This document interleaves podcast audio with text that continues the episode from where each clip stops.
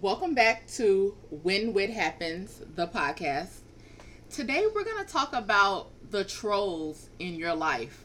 A lot of times we like to comment on the toxicity in other people's relationships, especially celebrities, but we miss the red flags in our life. So if you want to hear more, stay tuned. Welcome to the When Wit Happens podcast. This is a podcast that helps you find ways to celebrate and live your best life even when stuff happens. Now, here's your host, Whit West. There's been a lot of discussions about toxicity in relationships and friendships, and it kind of always comes about around the end of the year, the new year, Valentine's Day, and all kinds of stuff. Some has been centered around some well-known pastors, celebrities, your friendships, what people posted on certain holidays, and your favorite celebrity couples. There's always some commentary about life. Social media pops off about everything without really looking inward. I mean, look at what's going on with the Jussie Smollett situation. We're not even getting into that. But toxicity is everywhere. And while we're sitting around commenting on Cardi B and Offset and whether or not she took him back and all the friendships between the Kardashians and their homegirls and sleeping with their men, you know, we have stuff in our lives and people in our lives that we probably should have left behind in the last new year 2 or 3 years ago. We sometimes miss the red flags and the trolls who are active in our lives that we may need to leave or just pause on for a minute. So I'm going to talk about a few of those trolls that you can be on the lookout for in your life. So the first troll is what I like to call the checking on you troll.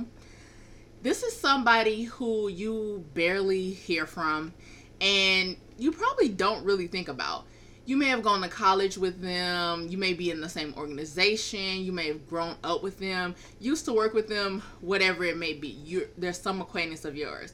You see them on social media. However, as soon as something happens in your life, usually something bad, you hear from them and they're asking about you or they're calling you to see what's happened. Now, there can be people who do this who are genuine, but these people who are the checking on you troll, they don't usually pop up when positive things happen. And the genuine people, they pop up when positive things happen as well. The genuine people also offer positive words and assistance in a bad time, while the checking on you troll just wants details and honestly to interject their ill-advised advice. You probably can at least think of one person like this in your life. 100% beware, because they're just looking to get the tea, to gossip on you elsewhere, or to talk trash about you behind your back. Cut them off. The next person, this is the friend since forever troll. You know, like the rest of us, you know this person is problematic. You just keep them around because you've known them forever. Or, let's be real, they're family. However, you don't trust them and are annoyed when they're around. So, just because somebody has been dragging you down forever doesn't mean that they can continue to do so. If you had a tumor for years and you just discovered it or realized how bad it was, you wouldn't say, you know, just let it stay there. You try to get rid of it. Think about how much better things can be when you remove the toxicity. Even though they've been in your life forever, there's sometimes a season for people and things, and you may have to let them go. Another troll that I want to talk about, and I mean, you know, I wasn't just going to let everybody off the hook, including myself. So the last troll that I'm going to talk about here is yourself. Did you not expect that? You know you expected it. So changing ourselves can sometimes be the hardest thing to do, honestly. We see ourselves as someone who we need to accept, while we have harsh critiques of ourselves to ourselves. we can often get defensive when we show toxic traits that actually need to change. Don't see yourself as just how you are. See yourself as someone who is constantly evolving and someone who can and will make mistakes. Allow yourself to better from those mistakes. Your first step is admitting it. Leave at least one toxic behavior in the first quarter of this year, just like you're leaving out other stuff. Don't let yourself get caught up in not bettering yourself and you're the main troll in your life that's bringing you down.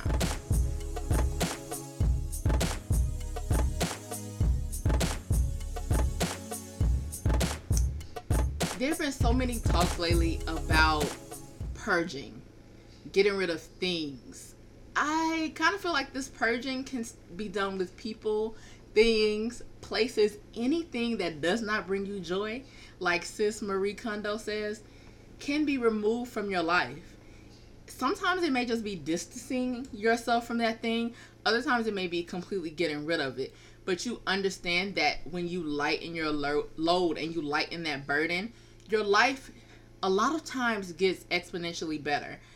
I remember when I first started purging physical items from my space, I thought that I loved all those clothes, or I was going to be able to wear them at this point, or I should keep them for whatever reason. But the truth is, when I started to get rid of some of the things, I realized I liked the feeling of the clear space better than the feeling of having those items. People are a hard thing to let go of. You've had them in your life forever. You're used to seeing their posts on social media, whatever it is, or you yourself have had a habit for forever, and it's going to be hard to break. The work will be work. It's not going to be easy to cut someone off, to unfollow somebody, to unfriend somebody on Facebook, but it will usually be worth it. In the end, you're going to realize that there's a calmness and a happiness and a lightness that you have that you did not have before, because you took that step, that action to rid yourself of the trolls in your life. So has there ever been a time that you've gotten rid of somebody in your life? You've fixed something in your life? If it is, let me know. You can follow me on social media at WitHappens6 everywhere, and I will see you guys on the next episode. Bye.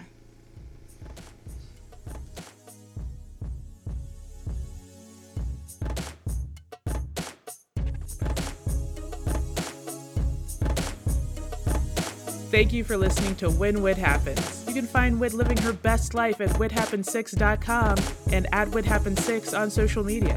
Subscribe and follow for updates. Until next time, keep living your best life.